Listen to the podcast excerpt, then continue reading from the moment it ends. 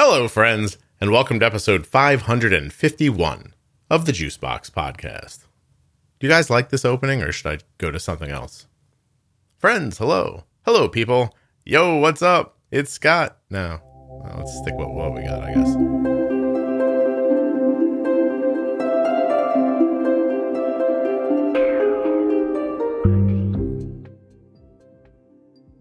On today's show, Melanie is here. Melanie has a husband with type 1 diabetes and a child with type 1 diabetes. And we are going to talk all about it. Please remember while you're listening that nothing you hear on the Juicebox podcast should be considered advice, medical or otherwise. Always consult a physician before making any changes to your healthcare plan or becoming bold with insulin. There's a little bit of music left here, so I want to remind you that there is a private Facebook page for the podcast. It's called Juicebox Podcast Type 1 Diabetes. It's private so that you can go in there and chat with people about life with type 1 diabetes without prying eyes. There are over 15,000 members right now, and it is an incredibly active page. So if you're just looking for camaraderie or answers, there's plenty of people in there who might be able to help. And they're just like you, they're listeners of the podcast. Juicebox Podcast, Type 1 Diabetes. There's also a public page called Bold with Insulin, and I'm on Instagram at Juicebox Podcast.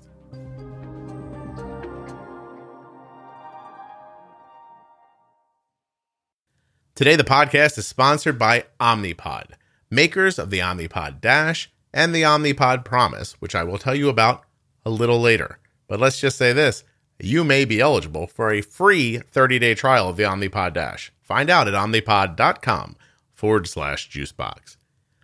The show is also brought to you today by the Dexcom G6 continuous glucose monitor, and that you'll learn more about and get started with at dexcom.com forward slash juicebox. I don't know which one of my URLs is the favorite to say, but I do like the way dexcom.com, ooh, my voice just cracked there. we'll do it again. Dexcom.com forward slash, I like the way it bounces back and forth. Dexcom.com forward slash, I think it's the com, com thing, and I'm overly simplistic. So, but I mean, there's nothing wrong with omnipod.com forward slash juicebox. I'm just saying dexcom.com. Anyway, here we go. Melanie.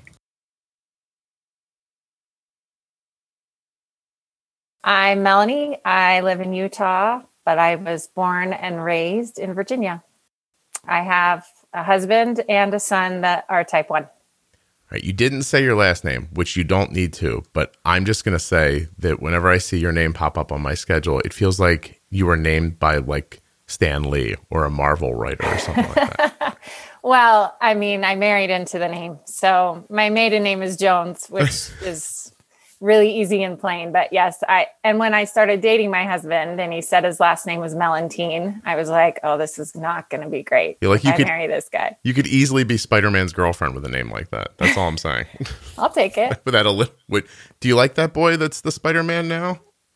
Um, no, I like Joey Maguire, like the original one. Oh, Tobey Maguire. Tobey Maguire. All the way Sorry. back. Oh, don't worry. Yeah.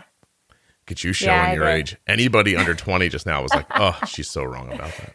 I know. Oh, oh, and all of my children. I am so wrong about that too. But yeah. I, I stood in a line with Arden a couple of years ago for hours so she could meet uh, the kid who's Spider Man right now. And Which I wish I could say his name, but I can't remember. off the top of my like head, it's, it's slipping for me off the top of my head. But I'm going to just tell you that the countless thousands of girls that were there for that, it was in a giant auditorium and the line just snaked around forever. And it was like you were next.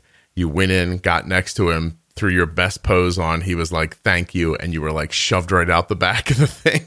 Yeah. it was fascinating.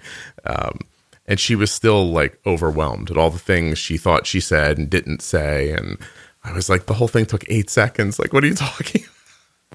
anyway, at one point during this conversation, his name will pop into my head. Yeah, or maybe mine. My kids are going to be super disappointed in me. that you couldn't I think of it off the come up back. with I, I can no. picture him. I know he's British. Uh-huh. That's where I. That's where I'm stuck. It'll come to me. Anyway, um, so you don't have type one. Is it just a three person family? Is it you? your child and your husband, or are there more kids? There's a bunch more. Oh, okay. kids. So Did you come Yeah. to me through the secret underground railroad that I have in Utah? yeah, I, I must have.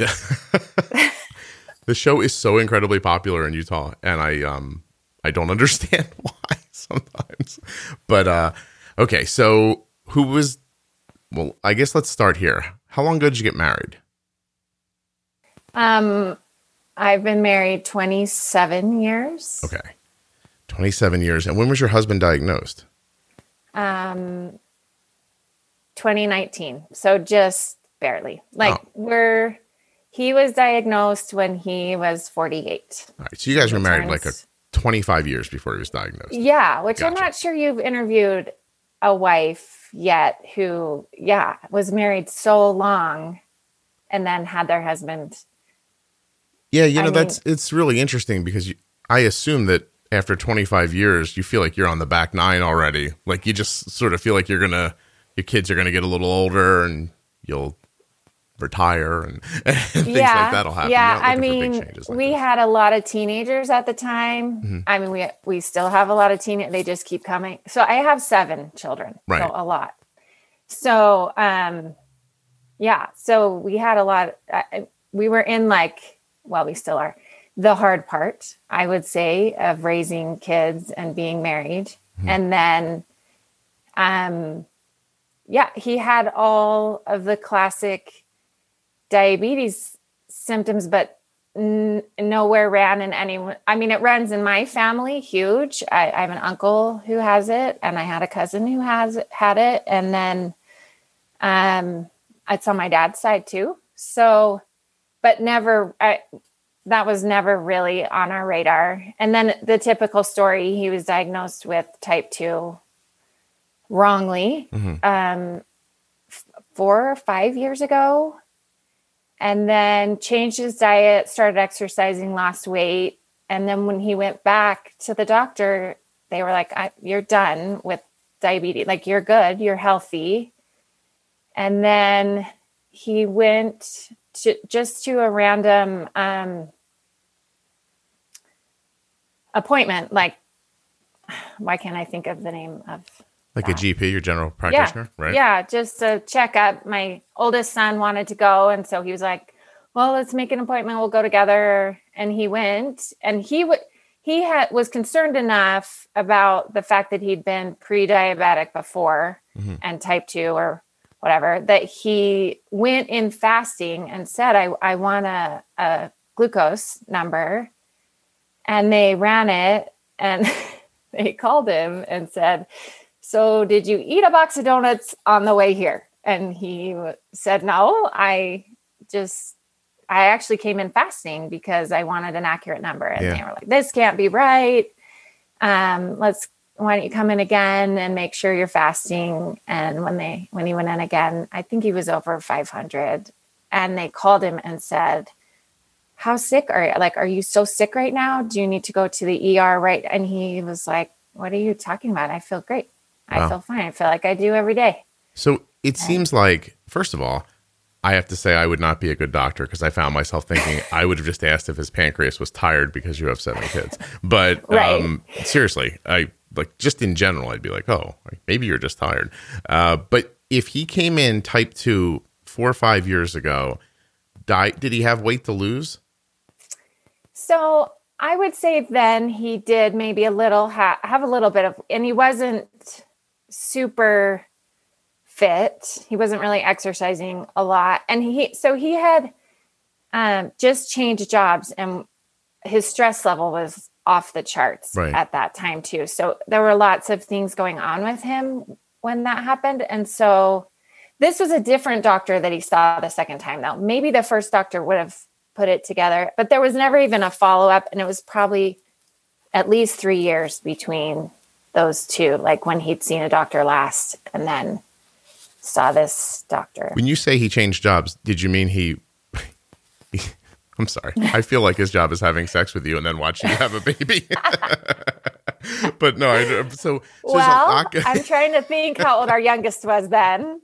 Um, but yeah, no, uh, he yeah changed his his job that brings home the so money. there's a lot going on in his life and this happens he diets down a little bit and then the doctor's like hey you your blood sugar was high i said to you you should lose weight you lost weight this is over now but he was probably just honeymooning on and off i would imagine Oh yeah, for sure. And he, I mean, he went mostly keto, which wasn't called that then, but what, Mm-hmm. Yeah. whatever. i think they call that low like- carb back then Yeah, right. Just meat. right At- Atkins probably was more the yeah more low carb for people who don't like broccoli is how i always thought of it right.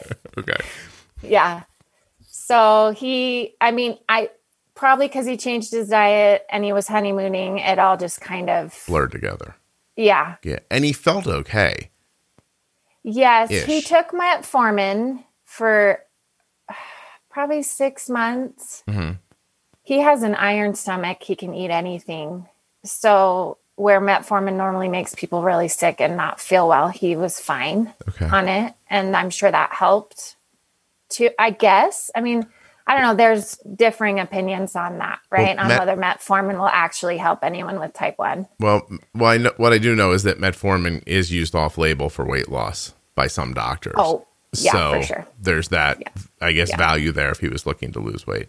Um, okay, so so after that happens, after he's kind of given a clean bill of health from his type two diabetes, how long does it take for him to realize he's not okay?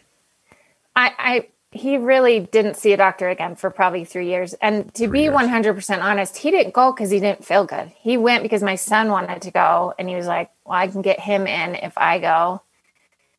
Yeah, he was and just so he he Yeah. just went. yeah, Yeah, He, he was just there, so he did it. So yeah, and that's funny because I would say that I said to him before he went, "You're going to be diabetic again," and he thought I was crazy. And I said, "You're drinking a ton, not alcohol, but always drinking liquid. Like he would sit at a dinner and drink an entire two liter bottle." Oh, So- because he was so, and he didn't notice that as odd. No, he just thinks that's social for him, and he he he is a big drinker in general. Like Right. he drinks a lot of liquid in a day. Gotcha. more than most But people. you saw it. yeah i it was it was an extreme that i thought and um now looking back I- can see all of the type 1 symptoms Mhm. but i didn't know then that that's why he was acting the way that he was acting Okay. so if that makes sense It does, but I want to know how he was acting. okay So, Well, yeah. I mean, it, I think it's important. It's an important story, actually, and we do need to talk about how the doctor almost killed him when they were when he was diagnosed. But um, he, it was hard. Marriage was hard right then, like for probably really for two years. But I could I can even pin it back to when he was diagnosed with type 2 Mhm. and then kind of back and forth and and we had older kids and teenagers that were doing things that were stressful and hard so marriage was hard then anyway Yeah. but um some of those classic symptoms of just not being able to remember and your brain being foggy and you just not not really being all the way there i mean they really do say when your blood sugar's high or when your blood sugar's low that it's like you're drunk like your brain doesn't work the same way as it should. the same way, right? Yeah. That it's it's um we are think of the word. altered. Well, I mean, have you ever heard me say? Have you ever heard me say that I think that one of the one of the very important reasons that you should work on keeping your blood sugar in a stable lower range is because you get to then be who you're supposed to be. You Yeah. know, you don't recognize that. Um, how that's why I shared with people how out of whack I was when my iron was really low because I was difficult to be around. Like I just I I was very short tempered and um things that just don't make a person upset would make me upset. The the tiniest thing, and I was just like a hundred miles an hour in one direction, like it was the most important thing in the world, and we had to get it fixed, and you know, or whatever it was, or um, I just was, it was unbalanced, and you could come off like an asshole, like you really could, like for somebody just from the outside, they could just look at you and go, oh. Interesting. Melanie's husband sort of turned into a jerk. And then that's, you know, and you don't recognize it because it's happening to you it happens to you in the beginning slowly enough that you don't see it. It's not like breaking a bone. You can't just go, wow, my arm hurts now. Something must be wrong. It just happens so slowly, you know? But yeah. um, And I would say, I mean, I think he had his jerk moments. Like, but I would say more it was that he was foggy all the time. So he couldn't remember that there was an appointment, or he couldn't remember what he was supposed to do that day to help me with the kids, or he couldn't. And and I would have to remind him over and over and over again about things. And he would get so mad at me, like when he would keep asking and I would keep answering. I'm like, why do I have to tell him so many times? And he just thought it was normal. Like, well, I'm working, I work full time and I we have all these kids and I just can't remember. But I was like, we've been married a long time and you you could remember yeah. before now. I felt like I could count on you before now. And right now I feel like I can't count on you, which when you have that many kids and are going through all that, you need to feel that way. Yeah. Right. I don't believe this is germane to the story, but just because I it keeps coming up in my head, what are the age Okay. ranges of your children? Like, what's your youngest and oldest right now? So right now, my youngest is nine and my oldest will be 22 in June. So he's 21. That's not even that big of a gap. Yeah. They're all two years apart, except I have a set of twins that are number two and three. And then the last two are four years apart. So so the 9, 10, 11, the, there's 9, 13, some twins in the middle, the older ones. I gotcha. All right. I think I didn't count two of them when I was just doing that, but there's, wow, that's cool. And you're okay? like your uterus didn't fall out or anything like that? Everything's fine on your end? everything is fine on my end. I'm very healthy. I also want people listening to know that I didn't say on your end as a pun. It just came out that way. so sorry. Um, okay. Uh, so he's like that, blah, blah, blah. You notice it, but you notice it as behavior. Yeah, I didn't, I didn't, I definitely didn't connect it. Right. There's no reason you would. Right. Yeah. But, Yeah. eh, but now you're saying hindsight, knowing more about type 1 diabetes, it's all completely obvious. Yeah. Well, and how, how much he changed after diagnosis and then getting his blood sugar in a reasonable range. Yeah. Mm-hmm. so not like- foggy anymore, able to keep up. Yeah. Just, yeah. like more reasonable, like more like my partner, Yeah. like he was before. So now, if he doesn't do something that you uh, expect him to do, you can just yell at him. Well, I do uh, often question his blood sugar. So you find yourself in the same position as a parent does, where I know I have said to Arden in the past, we're going to test your blood sugar, and if it's not low or high, you're in trouble. a little bit. There's a little bit of that. Yeah. Like, are you acting like this because your blood sugar's funny, or just not? are you really mad, or are you really? yeah. Well, it's interesting too because after the, I can tell you from my own personal experience is that after this, something like this happens to you, and then it's found out and understood, the next time you actually are legitimately upset or tired, then people look at you like, "Oh, is this the thing again?" Or you, you know, Yeah. or is he just tired? Or like, there's sometimes like I'll I'll like raise my voice. And I'm like, I want everyone to know I'm fine. This is just angering me. um, it, but it put, it brings everything into question for a while. So he's diagnosed for for certain 2019. It was July of 2019. Okay. Yes. But, well, so he was, they diagnosed him type 2, but they looked at him and said, You don't look like a type 2 because this time he lost weight. Okay. So he did the typical, like, he, so he lost probably 15 pounds before he went in, but he had started working out. So he attributed it to this He's doing great. Yeah. yeah, lifting weights that he was doing. And I was like, that was a really fast weight loss. No one gets into shape in seven days. well, men men do have an easier time, I will say. But I was like, that is really fast right. for you. Even too fast for that. Okay. Um, so 2019, he goes back to the doctor with a problem. They hit him with the type two again. yeah, but they looked at him and said, we really probably don't think you're type two. Let's do the test to see if you're type one. So they say it just like it's a knee jerk reaction, but at least they followed through with the antibody testing. Yeah, they did, and he he went to an endocrinologist. But in the meantime, they prescribed Lantus for him, a long acting. Okay. and they send him well So they prescribed it, but she said to him, I usually have a sample pen needle here, but I don't have one today. So basically, it's like a pen, and you put a needle on the end and you grab your stomach. And I mean, really, honestly, that was the most he was taught how to give himself a shot. Wow. Was this random? And and then she prescribed 40 units of long acting insulin for him to give to himself at night before he went to bed. 40 units. Hold on a second. Yeah. Uh huh. 40. Does he weigh like 250 pounds? Um, no, No? I'm pretty sure he didn't even weigh 200 pounds at the time. And so I think he, he ordered a meter. I mean, it was all very like, I'm supposed to do this, but we didn't really. I mean, the most I really knew about diabetes was that my uncle had it, Mhm. that no one ever gets it when they're that old. So he kept saying, I think I must be type one. They're testing me for it. And I kept rolling my eyes and saying, You're not type one. No one gets diagnosed with type one this late in life. Like, that doesn't make sense.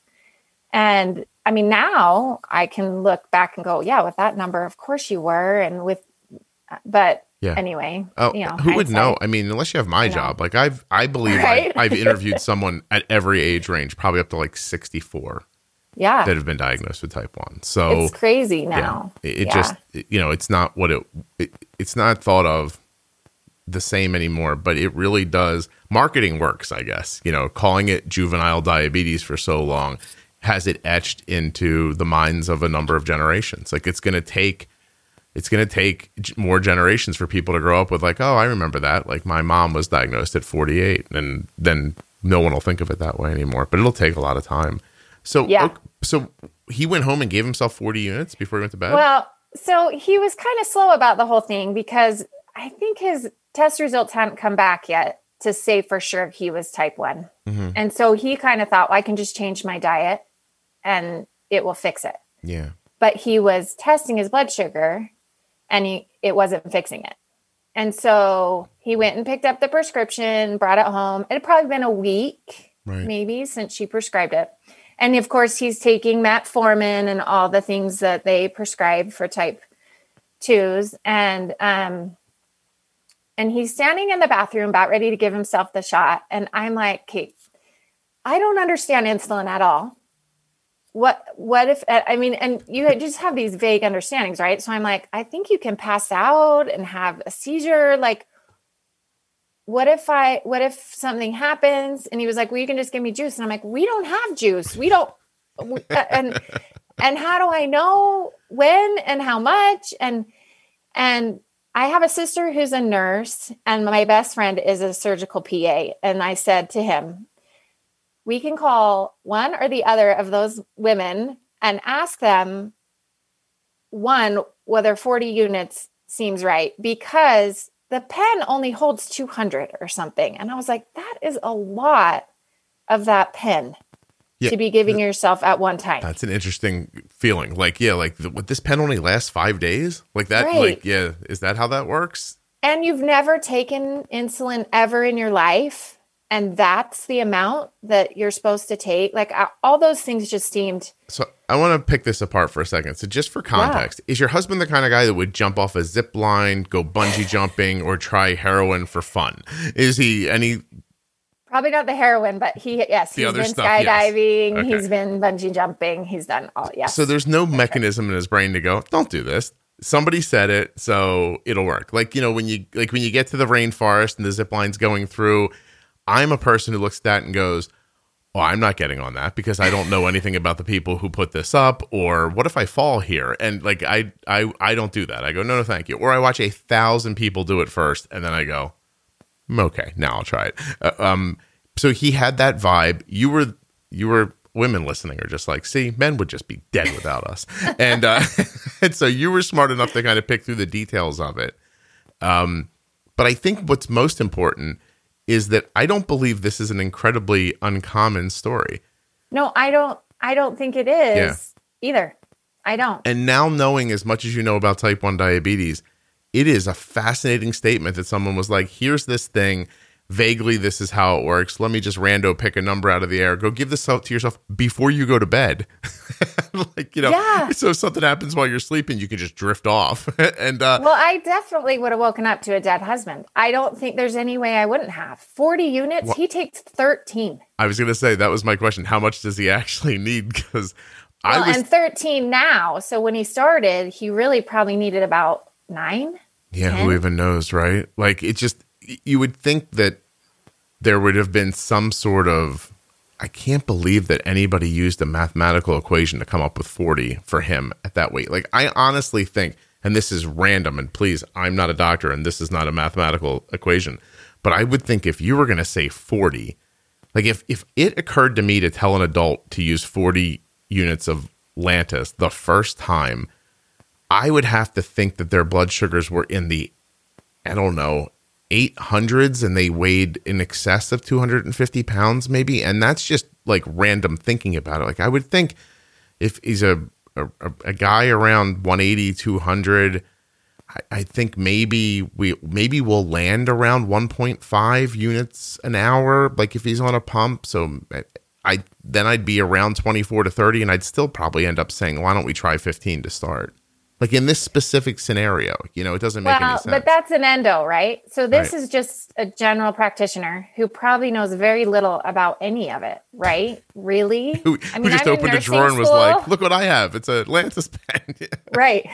I mean, I'm in nursing school and I will tell you, they just taught us how to mix NPH and regular insulin. right And I was like, no one does this Yeah. anymore. This isn't even a thing.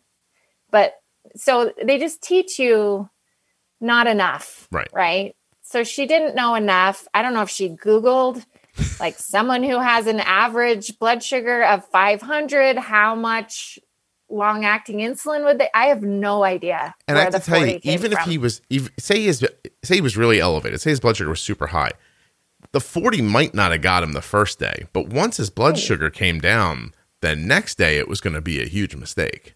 Like, you know what I mean? Like maybe the basal would have. I mean, obviously, if you use way too much basal, insulin, it'll drop your blood sugar.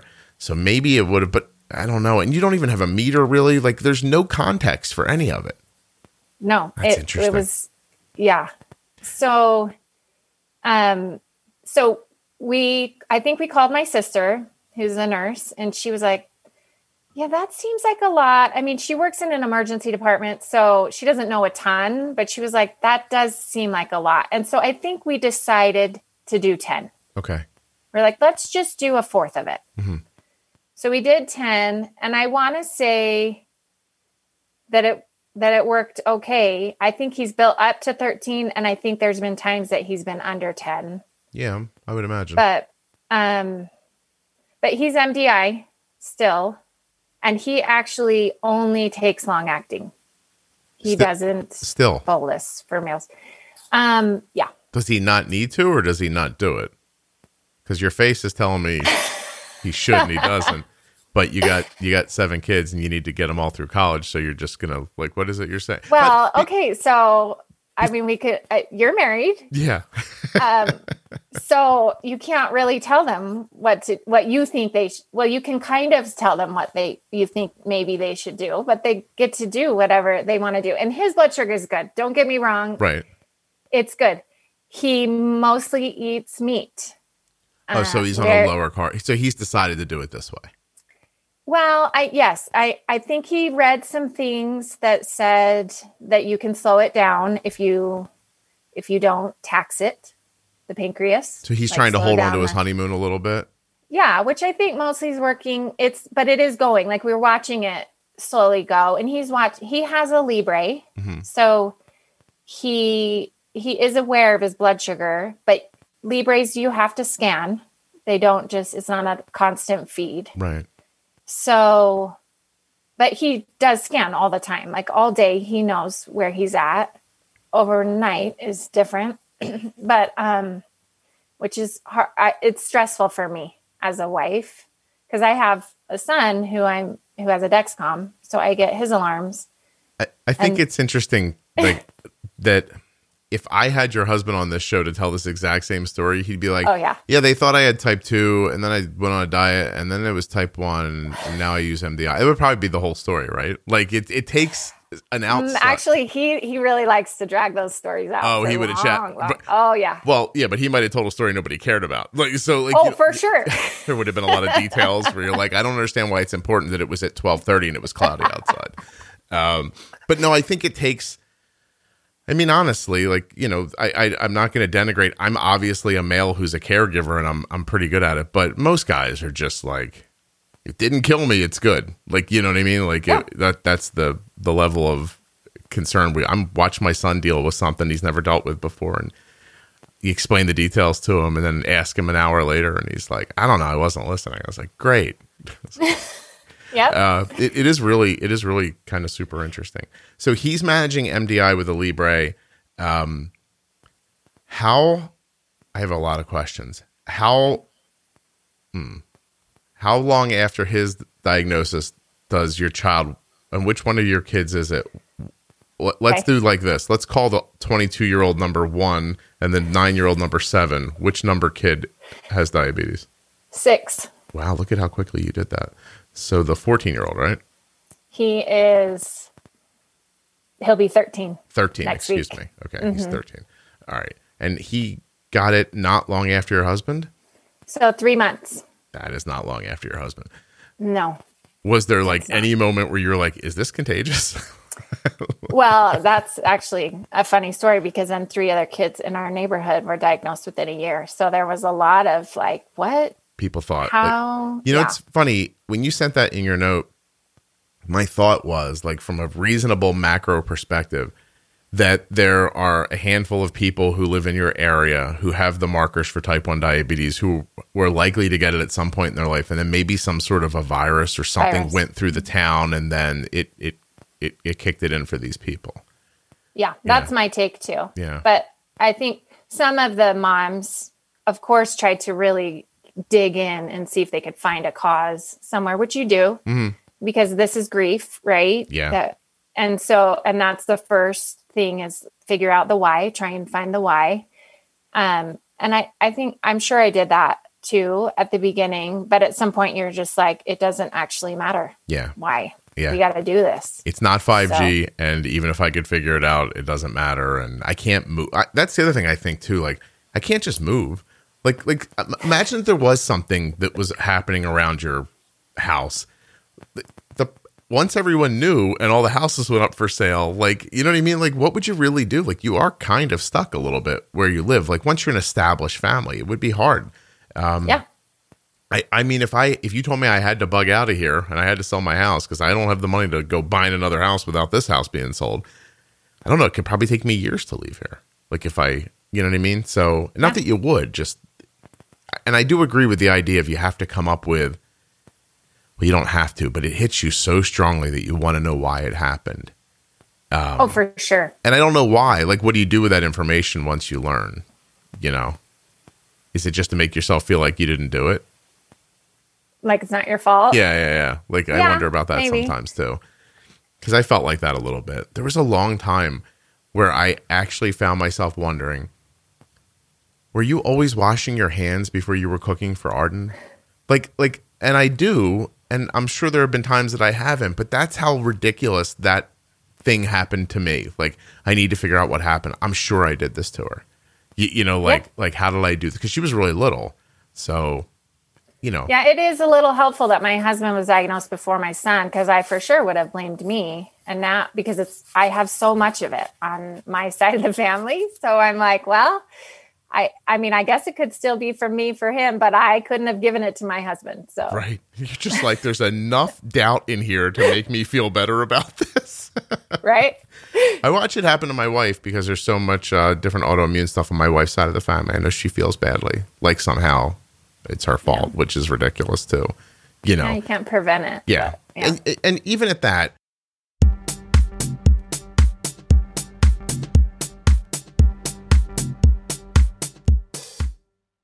I'm just going to come out and say it. That was a weird place for an ad break. I just couldn't find the right spot. And I was like, oh, I just going to have to pick a place.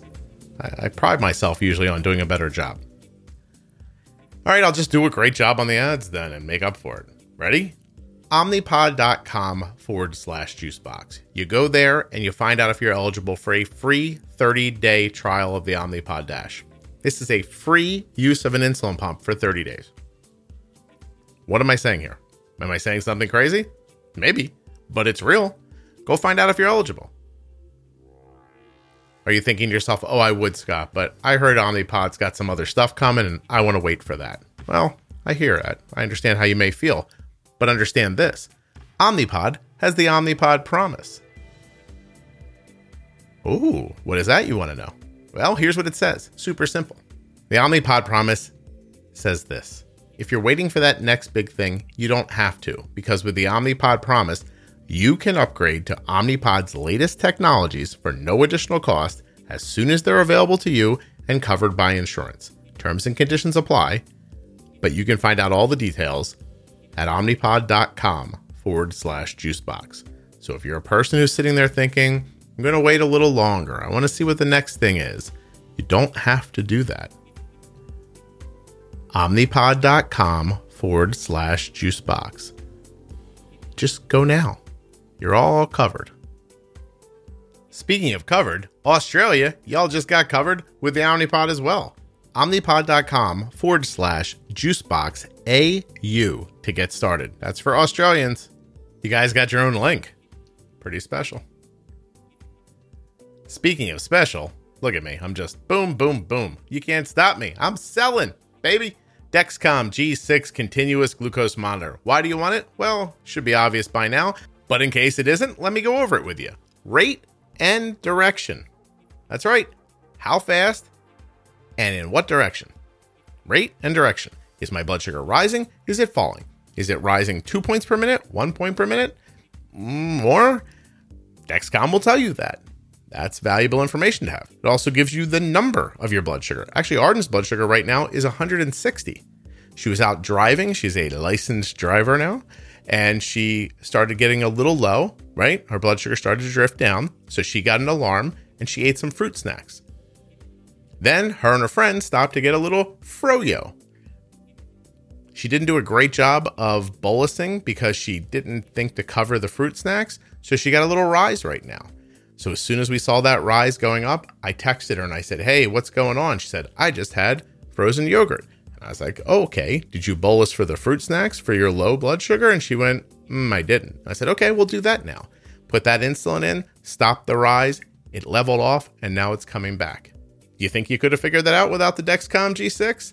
Uh, no, I don't think I could have. Nobody could have. I mean, what do I? What I, I just can I tell the future? I can't. But Dexcom can show you what's happening. Dexcom.com forward slash juicebox. You'll want to know how I've kept my daughter's A1C in the fives for like seven years while she's eating Froyo? Shouldn't be much of a surprise to you. It's Omnipod, it's Dexcom, it's accurate meters, it's the stuff you hear about on the podcast. Links in the show notes, links at juiceboxpodcast.com. Please support the sponsors.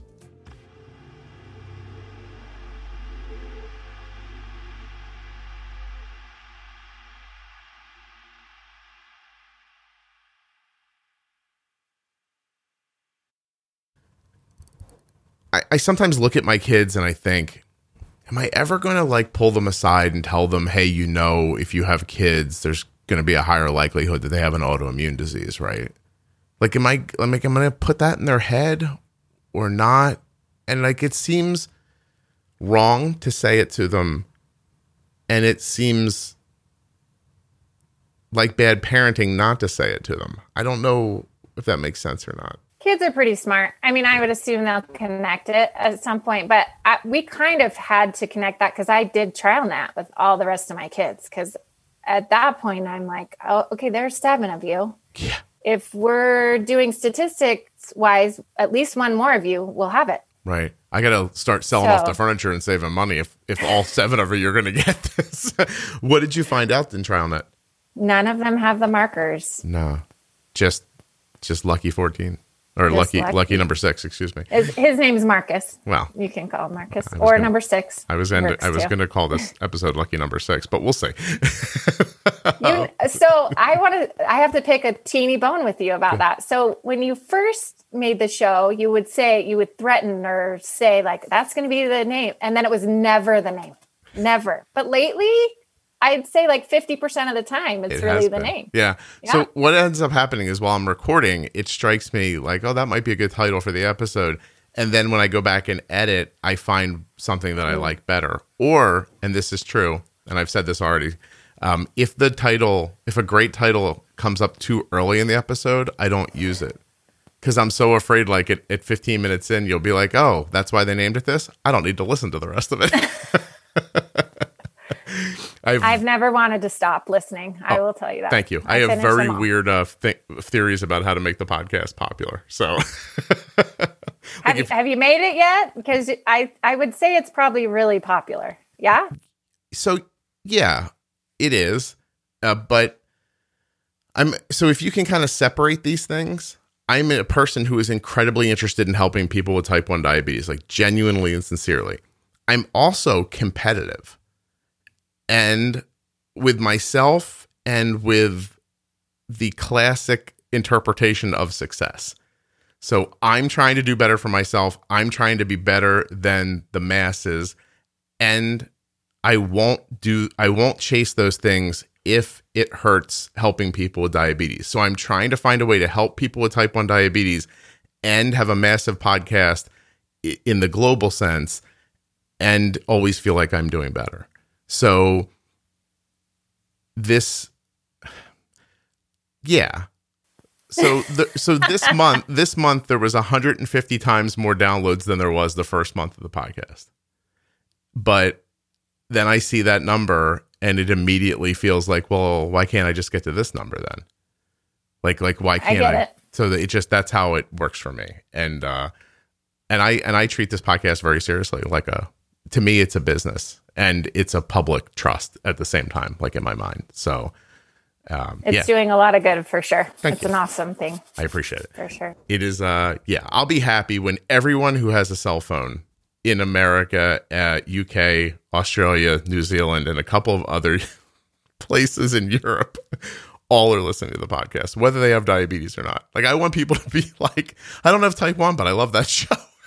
He's he's funny. Yeah. I I don't You're really good at it. I have a brother who runs a podcast and I'm always like, you should really I know there's no one like you're not interested in diabetes, but you should listen because Scott's really good at this. I appreciate that. So. I like talking to people. And I like, moreover, I think that, I think that everyone has a great story. You just have to be willing to not judge them and listen for it and not prejudge them. Like, it's fun to joke that you have seven kids. I mean, because it's why. Because, I mean, how are you not going to? I mean, If you're a person who meets a person with seven children and doesn't look at them and go, "Holy Christ, are you okay?" Like, I don't, I don't know what you're thinking, but, uh, it, but it can't be the, it can't be the focus of the whole thing. You can't decide, you know. Um, again, the reason the titles of the show are so kind of wonky is because not one of these episodes is about anything specific except the pro tips and the defining diabetes. They're specifically about them, and still sometimes there we drift away a little bit to have to have a real conversation, not just feel like somebody's reading through bullet points that anyone could learn on the internet if they wanted to, you know. So there's Yep. something about how you deliver it, I think. But that's a lot of high-minded talk about podcasting uh, that nobody cared about. Okay, so. Okay, Marcus. I was going to say number six, but I see where You you're going with this. either way. is diagnosed, and now you're in charge instead of your husband's in charge. Super interesting. Why did how did so how did that go differently?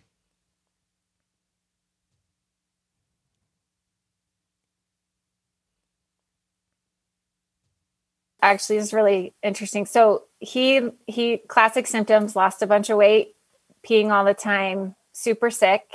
He plays football. So I'll be honest, I have a lot of kids. I don't weigh them and pay attention to their weight really like would be enough to notice you've lost a significant, you know, but Yeah. he had weigh-ins for football. And then six weeks later, he weighed himself in my bathroom and he's like, ah, I've lost 15 pounds. And I'm like, no, you're 12. Or actually, he was 11 at the Mhm. time. And and he's like, no, mom, I, I for sure did because I had weigh ins. So I really did weigh that much. And he had been sick and lethargic, but still playing football, still going to practice every day. So it's one of those where you're like, hey, you're tired, but you're doing this. And he, we're, we're, we're big eaters and big carb eaters. Mhm. Um, he had a huge plate of pancakes before a football game one day. And he went to the football game and he threw up the entire football game. He couldn't play really. Well, he'd play and then he'd come out and he'd throw up a bunch. And then I, I can do it. And I wasn't at the game. My husband was there and he was like, Marcus is really not doing well. He doesn't, he's sick.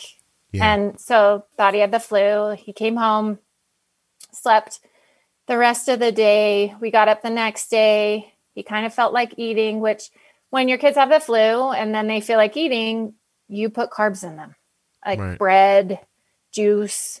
So he had bread and juice. And I think my mother in law sent home the apple juice container with us, and it was like a half a gallon apple juice container or something. And I think he drank the entire thing Yeah. and got so sick that I finally just looked at my husband. I'm like, I'm just, I'm taking him to the ER. I don't know, maybe.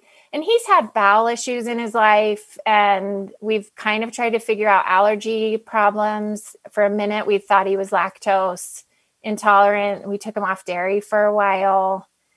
Um, and he he was kind of a random thrower upper anyway, like he would just randomly throw up. hmm And so I I was like maybe I don't know, maybe as a bowel obstruction. I called my friends who are medical people and they were like, I appendicitis maybe, I don't know. So I took him in.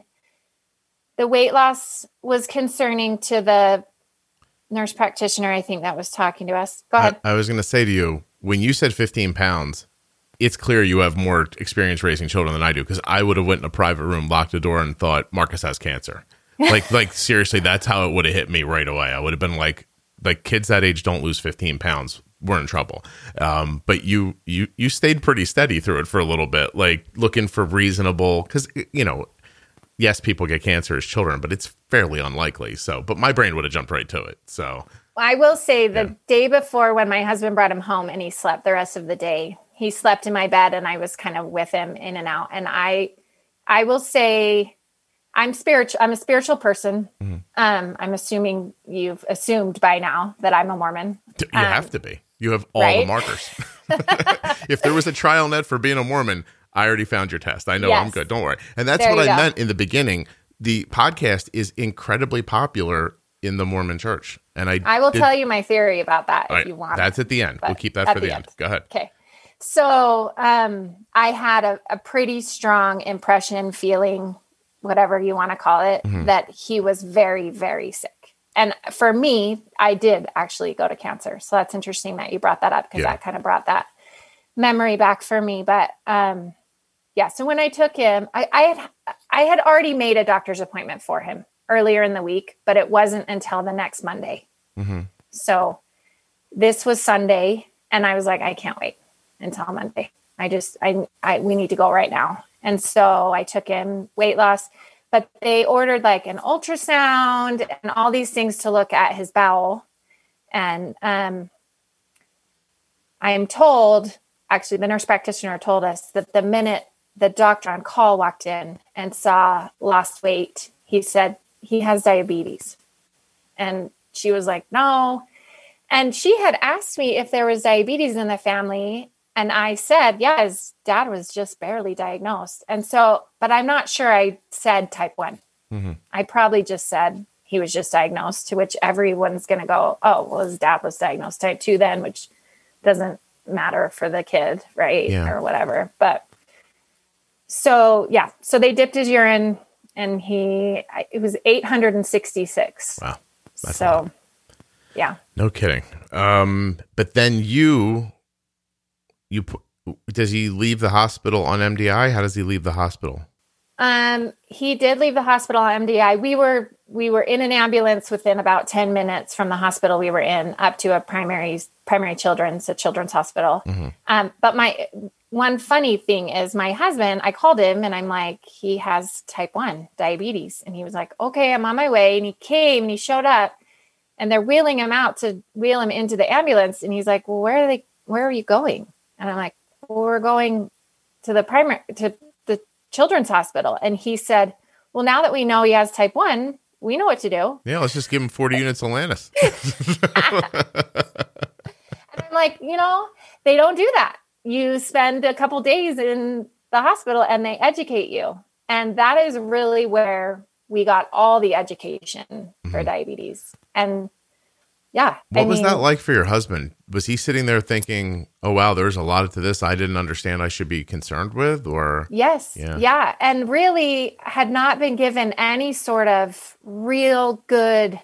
He knew high was bad. Mhm. So he was mostly trying to keep his blood sugar between, I think, 60 and 80.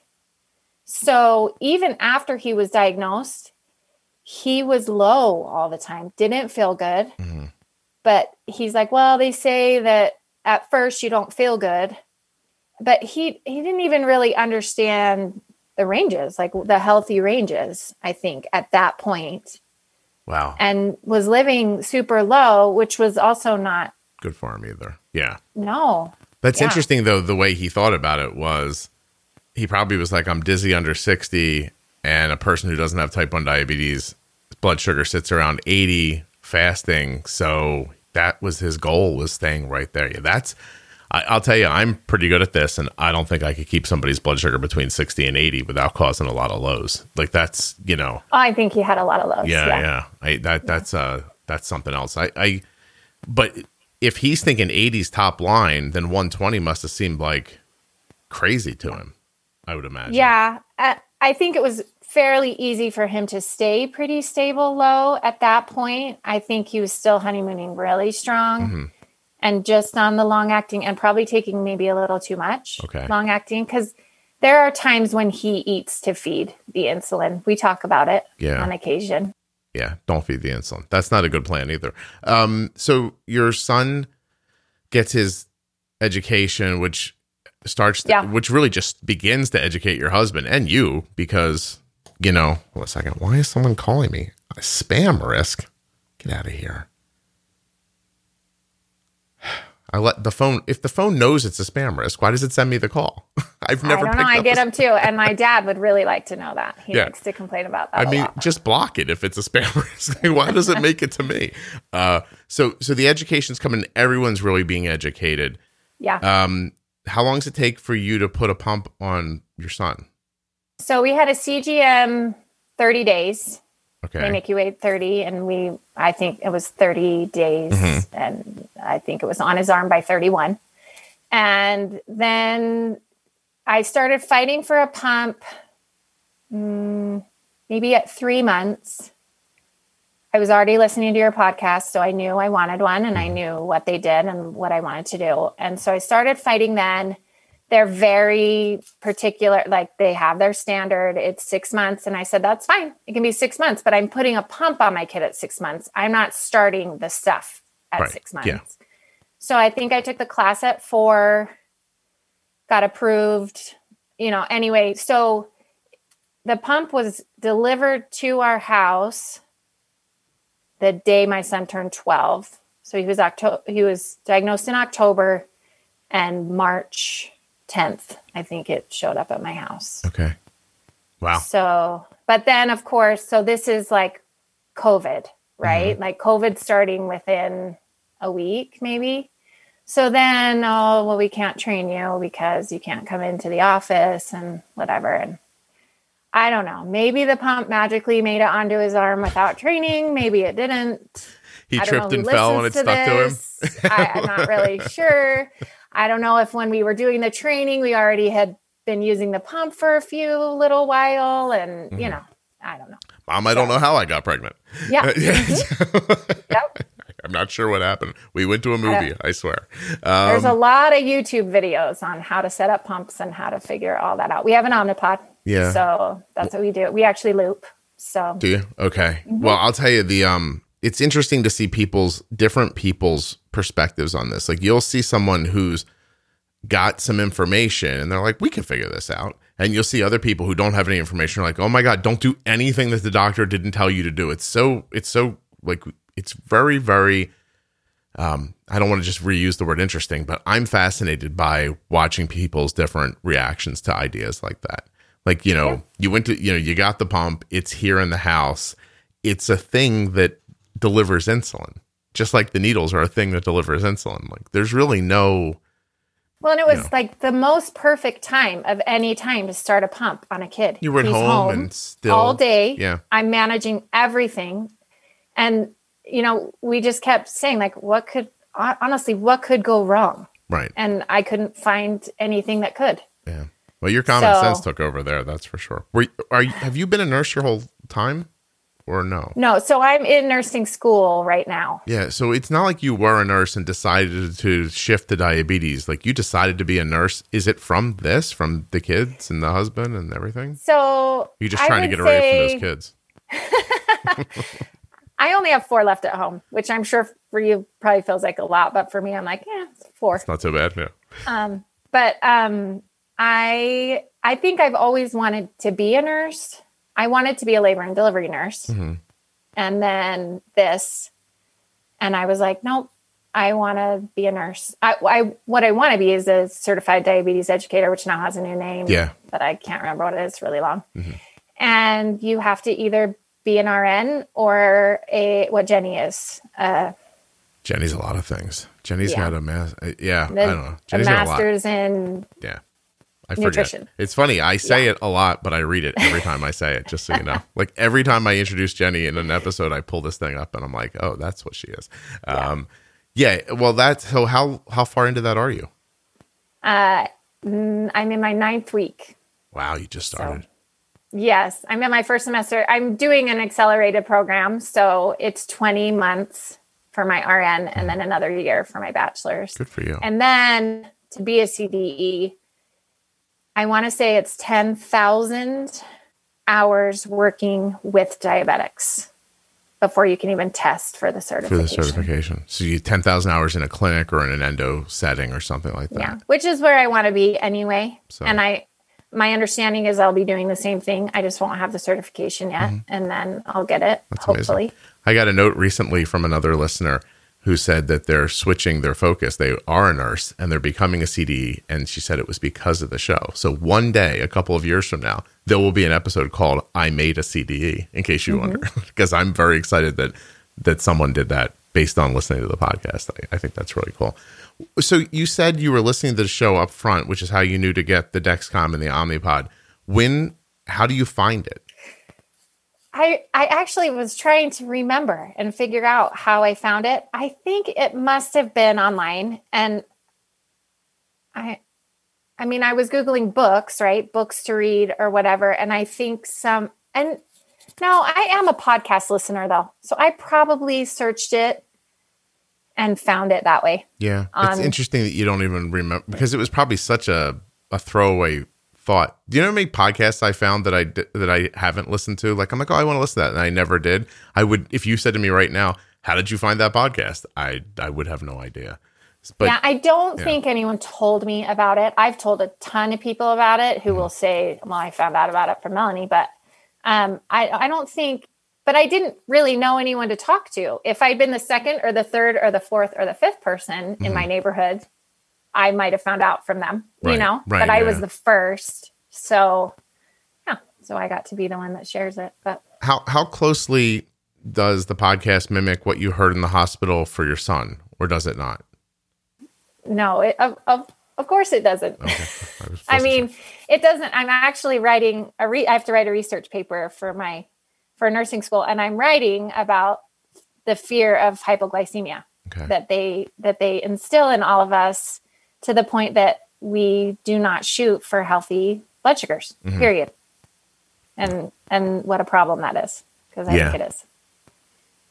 Yeah. Uh, I hear you. Uh, now, how much of that, of what you figured out, makes it to your husband or doesn't it? Like, are they two separate people with diabetes and they don't intersect, or is one kind of, imp- you know, like changing the other, or no? Like, what's the dynamic like? I mean, obviously, I manage my sons. Like, he's involved, but I manage it. So everything that I learn here, I I use with him. Um, and I sprinkle things in here or there, or there'll be a really good episode that I think would relate to him better. All the episodes are really good. Just one that might that he might really resonate with, and I'll say, "Hey, you should listen to this one." I mean, he's listened to the loop ones because Right. he helped me set up the loop, and uh, he understands.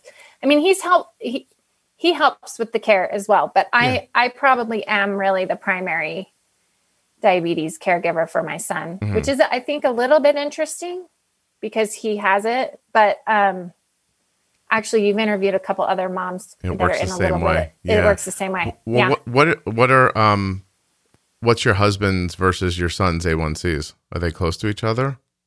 So I don't know. Um Oh. my son's is like 5.6. Mhm. Um and I would I think the last time my husband went it was in the sixes, but he hasn't seen anyone since before COVID. Ah, so oh, I thought you were going to be like, I go, hey, guess what? We got his A1C back. It's 5.6. And he goes, uh huh, and walks away from you and doesn't share his. No. Oh. No, his is his is usually good. yeah. I was going to say, because this is not a race, but if it was, that would mean you're winning, just so you know. Like, Right. well, you're in a For really sure. interesting situation because you said something earlier about, like, you know, you're married, you know, you can't tell people what to do.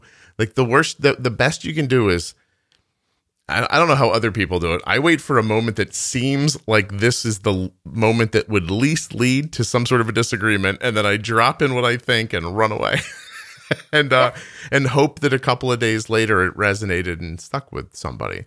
And I, I'll tell you, I've been married a long time, not as long as you, but pretty close actually. I think I'm 25 years this summer, maybe. I guess I should find that out. Um, but a, but a pretty long time. And I just think one of the things I've learned is you don't get to tell other people how to think. And even when they're kids, it only works till they're maybe 12 or 13. And then they just pretend to listen to you for the last six or seven years. And then they're like, they take your money for college and they run away. That's it. Right? Yeah. Yeah. Yeah. So- You were talking about um about raising adult children a little bit in, in an episode I was listening to recently and I thought, yep, that's about what it is. Yeah. That they're they're not their brains are not fully developed, but they they think they are. Yeah. They don't know it. It's like, it's like, it's like asking an unstable person, are you unstable? They're going to go, no, of course not. I'm, I've got this all. Listen, the internet is full of people who think they're making sense. you can see it happen right in front of you. Uh, and that's for, it goes for anybody really. You just, growing up is, is super interesting because I try to tell my kids right now in this moment, you are as smart and as strong as you've ever been in your entire life. And it is completely impossible for you to believe that there's more for you to learn. And next year, you will look back on this person who you are now and go, oh, that guy was an idiot, you know? But you're an idiot now, too. You just need to live another year to find out. So, So that's a really good perspective. Yeah. Yeah. It's a good way to look at it's, it it's just, sure. and there's no way to tell anybody that. And honestly, I don't know if you'd want someone to know that because then you'd strip away all their self confidence. You do It's not true. want somebody standing around going, I'm dumb and I don't know what's going on. And in a year, I'll prove that because then that's like, you know what I mean? That then that you're, I don't know. Do you ever meet somebody who's like, I don't know, like pretty but doesn't think they are, or you know, you know, or somebody who's been told that they need to lose weight but they don't. They spend their whole life thinking, I have to do this thing, I have to do this thing. Before you know it, it's the end of your life and you just Yeah. missed everything, you know. So it brings up problems, and at the same time, it's uh, it's the way things work. So you've got your son for a little while longer to put him in a in a in a frame of mind, and then then you're just trying to keep the tiger from getting out of the cage before he leaves the house. I would think, right? Yeah. Yeah. Managing a, a 13 year old, 12, 13 year is, it is hard though. Like I, I got a little perspective when he was first diagnosed of what it's like before they just, before they're, Yeah. Before their numbers are just crazy and puberty and all the it's it is uh, unbelievable how unpredictable it is every day. Yeah. I and it's diabetes. And to be honest, if it, you know because you have a thousand kids, if it wasn't diabetes, everything's unpredictable and difficult to do. Yeah. Cole and I stood at a baseball field eight months ago where he was trying to figure out this little thing about his swing. And I was saying one thing, and he was certain it wasn't that. And you might have thought we were fighting over global dominance. Like, do you know what I mean? Like, it was just, it was, it was the most intense conversation I've ever had in, in my life with a person over when his foot was landing. Like that literally is what we were talking about. Like, is your foot coming down later than you think it is? I, I, they they've had equal conversations at the UN about human rights. Like it really. It was, and you're and you're standing there, and there is that person inside of you who's like, I have more, like perspective, and so you can kind of like step back from it a little bit, but you're like, there's no way to infer this to them, and COVID's really taught me that too, because here's the thing about this year COVID's terrible and it appears to be killing specific people who get it. And I'm um, a big proponent of the idea that we need to vaccinate population and move forward and everything. And I'm I, I think it's a, a million percent scary and real and all that stuff. None of that changes the fact that two years from now you're going to be going like, remember COVID? You know what I mean? Yeah. And and kids don't have that perspective. So they're stuck in this time where someone told them, stay inside or you're going to kill your grandmother. Stay inside or you're going to get sick. Do you want to grow a unicorn horn three years from now? Because that could happen. we don't know. And and the ones who take it seriously are it's overwhelming. Like it's seriously overwhelming because they when you're younger, you lack that piece in your brain that goes, All right, I'll do these things and this will be over at some point like i'm watching i'm watching people younger people think this is the rest of life like i'm going to live in my bedroom for the rest of time and i'm like that's not what's happening you know Yeah, I like it. um for sure the perspective. Yes, I I will say I mean, my kids have been in school and out of school and in school and out of school. So in Utah, we went back in the fall. Mhm. Um, we don't go on Fridays, and there's a there's a percentage of kids if you, if the certain percentage is reached, then they send all the kids home for two weeks, and they do online school for two weeks and then they go back.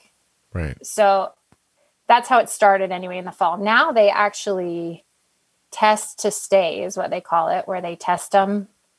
They test the whole school, all the faculty, everyone in one day, and anyone who's positive goes home. And then they can reset the number to zero because they know that there are zero people that have COVID in the school that day. And then they start collecting numbers again of kids who have it, and Yeah. then the number goes up. But I can't remember. Oh, this is why I was saying it. So I think my older kids are mostly pretty adjusted. They're not super afraid of COVID. Um, we know a lot of people who've had it. One, my daughter had it. Um, but my nine year old, anytime he hears that someone has it, it's this like, oh no, or it, it's a, he's terrified. And we have to sit down and say, okay, it's not terrifying. People, you know, people that have had it, everyone you know is doing okay. Like we are, we are lucky that we don't, I don't know anyone personally who's died from COVID, but I do think perspective wise, especially these little like elementary kids who go to school with masks all day. Yeah, they're going to have some PTSD a little from that. This, yeah it- it's a shame because i mean it, first of all it's obvious that everyone's life is equally important it just obvious that's obvious right um, but we stop saying you know overwhelmingly here are the groups that it's impacting because i guess that felt um, I don't know. It's it seemed to feel wrong. Like I remember the first time so I heard someone say out loud, "Oh, it's okay because it's only affecting these groups." I was like, "Oh, that's not right. Like don't say that." And and it it's and so in I think in a way to protect anyone from having those thoughts because I also see how that could go wrong. You know what I mean? Like I can also see how like a whole group of 20, 30, 40 year olds would be like, "Hey, guess what? It's not for it's not going to hurt me." So, and then it hurts everybody. Like I get the whole global versus personal perspectives. But yeah, I just think that um in an unavoidable scenario, which this obviously is, some people just didn't have the tools to get through it. And it's not just kids. There's some adults who don't have the the tools to get through it. Like I mean, I I told my son the other day, I'm like, here's one thing I know for certain. This is going to end. And could you get COVID still? You could, but you know, the same way I think about everything else. Like I could die in a car accident, but I still drive my car and I'm sure that there's a place I could live where the air would be cleaner and there's I mean, there's some risk that comes with being alive and you just mitigate yeah. the best you can and you and you go live your life, you know. And if you are the 29-year-old guy who gets COVID and and you know, and it kills you, that's really terrible. But it's just as bad as if you were to me it's not much worse than sitting in the house the whole life being scared. So, I mean, I don't know what kind of life that is either. You got to yeah. take a chance sometimes. Um, and and I think we're getting that. I think the vaccine's going to build up. It's funny. This will go out long after it happens. But my personal thought is, it's March now. They're going to ship a ton of vaccine in the next 30 days. It's going to get delivered pretty quickly. I'm thinking spring is when you see things kind of begin to open back up again. And uh, I hope so. Yeah, that seems to be the vibe yeah. to me. But we'll see. My mom happens. has the vaccine, so I she my mom and well, and my dad's doing the Johnson and Johnson trial, so he's had the one, but he doesn't know if it was real or not. But I she is finally like maybe we could get together as a family now. So yeah, well, J and J's just got emergency approval the other day. That's great. Yeah, so yeah. your dad needs to call up that site and say, "Hey, do I have it or not?" Do I have it or not? Yeah, and yeah. by the way, if I don't, I helped you out. Where's mine? yeah, for sure. Which I'm not sure if that's how it works, but it should. Uh, if yeah. it if it doesn't.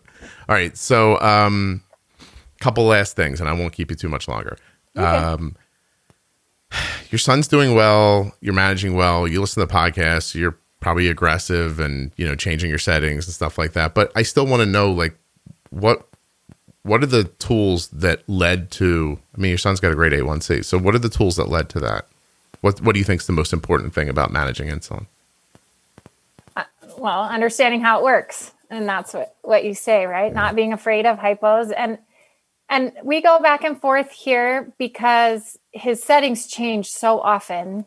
Um, just two weeks ago, he went really high one night after pizza, up in the 300s, which really hardly ever happens. And I mean, we fought and fought and fought to get that down. And couldn't. And so the next day, it was still way higher than it normally is. Mm-hmm. And so I I made a override called double down and literally put in 200% mm-hmm. insulin. So he's getting 100% more basal all the time than he would need. And I'm thinking, there's no way that, but let's just, I don't know. And so I did it. And he needed that much insulin for four days. Wow. 200% what he had needed before. That, and that's and then that's through a pod change too, right? Like so, there's different. Yeah, well, there, we so we changed the pod at the beginning of it, yeah. because I thought, well, maybe it's just that. And but yeah, even through it was very strange. And then and he never got sick. Like maybe I'm like maybe you're sick, maybe. You're, and then it went down. And then maybe two days ago, he started riding really high again, and we did it again and he has needed that much insulin for the last two days. Wow. Again. Actually, I've um, recently been using that that looping trick to uh to like crush a high. I've started to notice like mm. a sticky blood sugar in like the 160 180 range if you do an override and just double it for not long either. Like. I've I found like a half an hour can can cut like like a quick 60 points out of it. There's a a lot of different ways to manipulate insulin to get it to do what you wanted yeah. to do in its spot. So you're are you using am I allowed to ask you about loop? Sure. Yeah. Okay. Are you you're using auto bolus? Yes. Is that right? Yeah. Do you use it 100% of the time or it's do you switch back and forth? No, it's always on. Um, and I guess technically we're not using loop anymore. We're using that other version of it, which is APS maybe. Oh, yeah, yeah, yeah. Okay. So that's the I think there's two I don't know. I literally just let Kenny tell me what to do. Right. yeah. I was like, which one so I we auto bolus, but usually if his numbers are really good when he's going to bed, I'll swap it over to auto basal for the night. Okay. While he's sleeping. Um, it tends to keep him just a little more steady. All right. Auto bolus, because it's a little more aggressive, he'll kind of pop up and down a little. The range will be a little bit bigger. Yeah, I don't know if that's settings or not. Arden's like super stable overnight. So, Yeah. um, like last night, there was like a we used we had pizza. I made homemade pizza, so I made pizza, and earlier in the day she had something else with a lot of carbs in it, and then she had a compression low.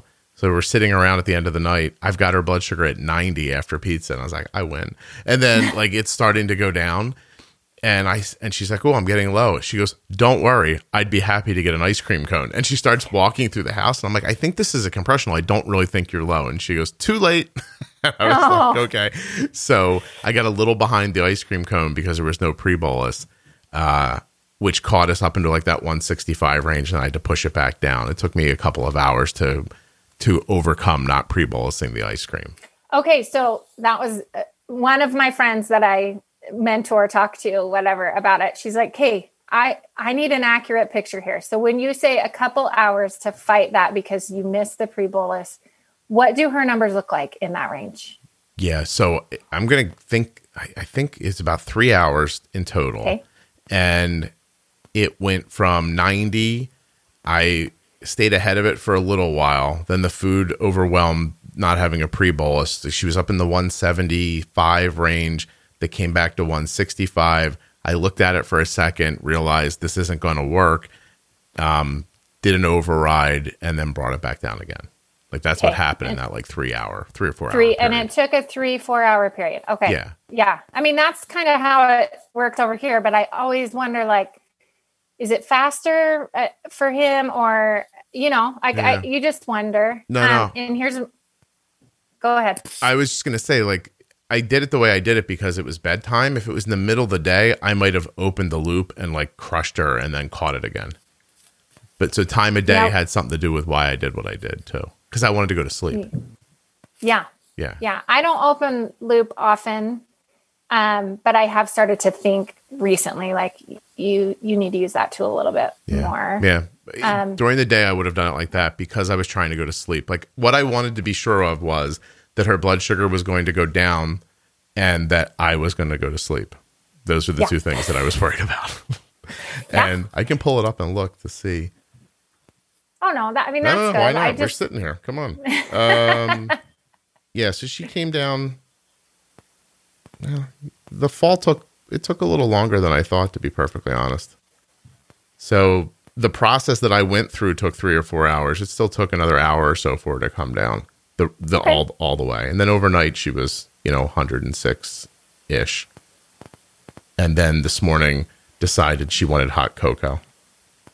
Which is Hmm. It's like fun. crushes her, and she likes it to be Right. extra chocolatey. So it's a packet and a half of hot cocoa Awesome. in in like this much water. Uh, and then she's like, it gets too hot, so then she dumps milk into it. So it's milk, Mm-hmm. a packet and a half of hot cocoa, and she's running around like in between classes. Like I need this now. So there's not nearly enough pre bolus. So we the cocoa took her to 150, um, but we used enough in the bolus, so it didn't have to be recorrected. It took care of it on its own. She's 83 now. That that's all happened over about the last two hours. Yeah. So that's awesome. yeah, I Yeah. think she might have chased a couple of potato chips with that cocoa too. Because Probably. Arden's a very weird eater. I I fought a cinnamon roll last night for a few hours. yeah, So I yeah. feel like you're in a, an old 1980s Arnold Schwarzenegger movie trying to kill a, Right? kill a dragon or something.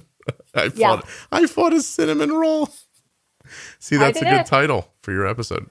yeah, there you go. Okay, here's my other question. Go ahead. I have one more. okay, because I It's an o- it's it's an omnipod question. Mhm. So we have found, and I've read a bunch of stuff that if when I give really a lot of insulin at once, then I get occlusions. So like we limit to three, but I want it to be more than that. Do, Wait, do you wh- limit it three with? units? Yeah, like at a time. I mean, Arden's bolus for the hot cocoa was 12, I think. and you put it all in at once Yeah. occlusion problems. Yeah, yeah, we don't see a lot of occlusions.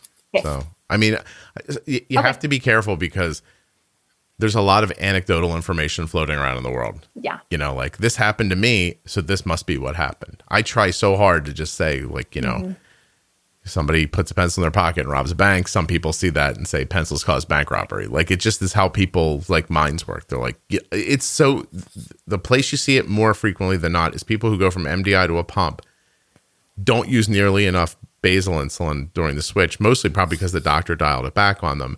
Uh, their blood sugar goes up, and the first thing they think is the pump doesn't work. Not that we didn't use enough insulin. It's fat. Like it's fat. It's just how people's minds work. So I'm not saying that it can't happen, that some people don't keep their boluses lower, but I've seen people say that. And then I've seen people not say it. It's the interesting thing about being around one space in the internet for so many years. What you learn to realize is that there are no, there's no ebbs and flows. It's just, it happens to somebody, somebody says it out loud. That question gets taken seriously online. And then all of a sudden there's a hundred people who believe that that's some sort of a rule. Like, do you ever yeah. see people who get online and say, Hey, uh, is anyone else's Dexcom server down? Oh, all the time. And I'm like, that's not that's not what this is. Like you just, you know, something happened on your end, but it's amazing that the thought is like, well, my I don't have a signal. The rest of the world must not have one either. Yeah. Well, it did happen that one time. One time. And, yes. And it just happened to be, I think, like two weeks after we started the Dexcom. And so we were completely confused and lost and did the whole delete off your phone and and then yeah. we had it go be gone for longer. the the point is, is that prior to that one thing happening, no one in the history of Dexcom ever asked that question out loud online.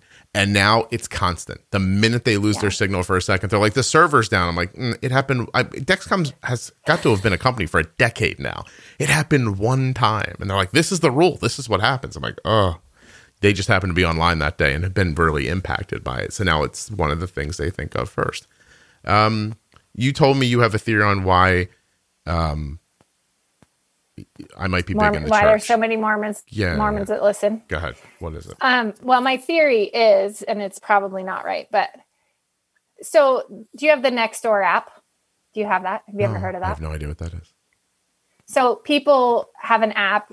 It's called Nextdoor, and it like connects you with the people that live in your neighborhood. Okay. And they'll write things like, "What's that really loud noise?" or my truck got broken into last night. Everybody watch your cars mm-hmm. or whatever like that. It connects people with the neighborhood. It gives them a forum to spread spread information. Okay. So, as a Mormon, we have small congregations, not like I mean, I grew up in Virginia. Almost all my friends were Catholic. I would go to mass with them and they didn't know the other people at mass, mm-hmm. right? It was just people that come to mass at the same time we go with a specific group of people to church every Sunday. Okay. Uh, it's different with COVID. But um, so we have like a built in community and anywhere you live in the world. So in Virginia, I had one. In Utah, there's a gajillion of them, and they're really a small area where where I lived in Virginia was a bigger area to have enough Mormons in that area to make up what we call a ward or a mm-hmm. congregation. So we have access to disseminating information because we we have close knit groups of people, and then those groups then have a bigger subgroup that all meet together twice a year or whatever. So okay. in that way, we just have. So I knew immediately when these four women in my neighborhood had diagnoses because I know them intimately because they are in my congregation. Gotcha. Then they know people in other congregations who also have it and then disseminate that information. So we do, we have a little bit, um, we have a community, a built in community, a little bit more than maybe other people have. I see. Okay. That's my theory. All right. I'm good with that. I just like, I don't know if, oh. the first time I was like, that's cool. The third time I was like, huh. The 10th time I thought, what is happening?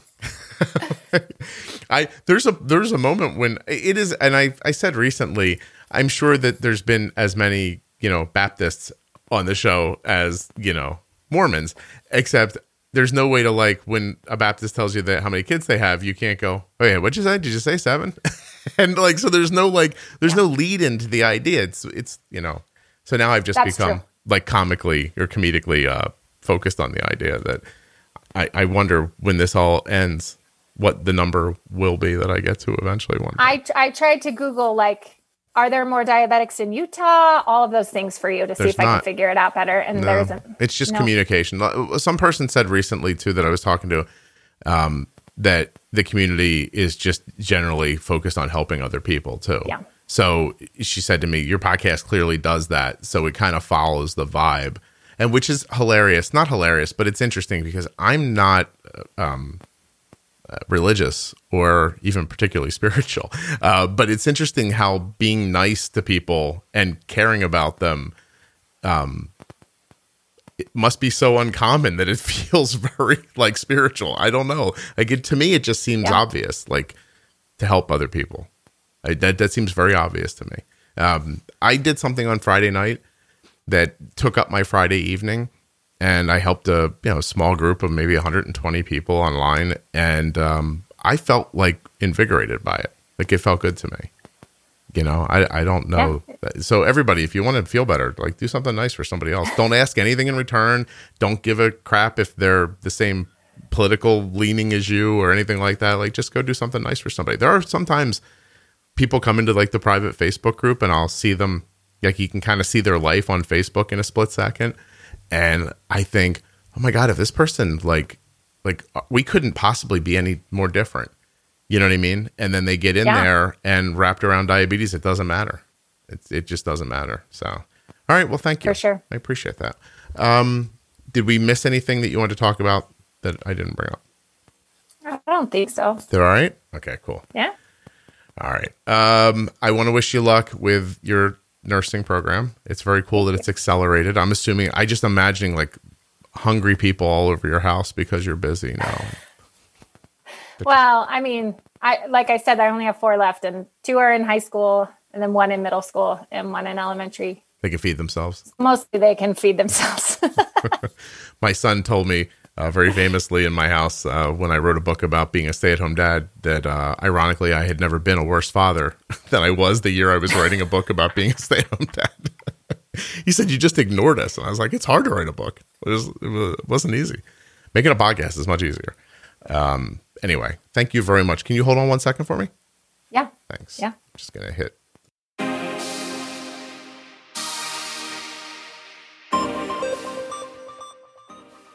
First, of course, a huge thank you to Double M's. What's up, Melanie? Thanks for coming on the show. I'd also like to thank Omnipod, makers of the Omnipod Dash and the Omnipod Promise, and remind you that you may be eligible for a free 30 day trial of the Omnipod Dash right now. Head over to omnipod.com forward slash juicebox. I also would like to thank the Dexcom G6 continuous glucose monitor for all the things that it does for my daughter and for sponsoring this episode of the Juicebox podcast. Dexcom.com forward slash juicebox. Support the sponsors, support the show, and support your health.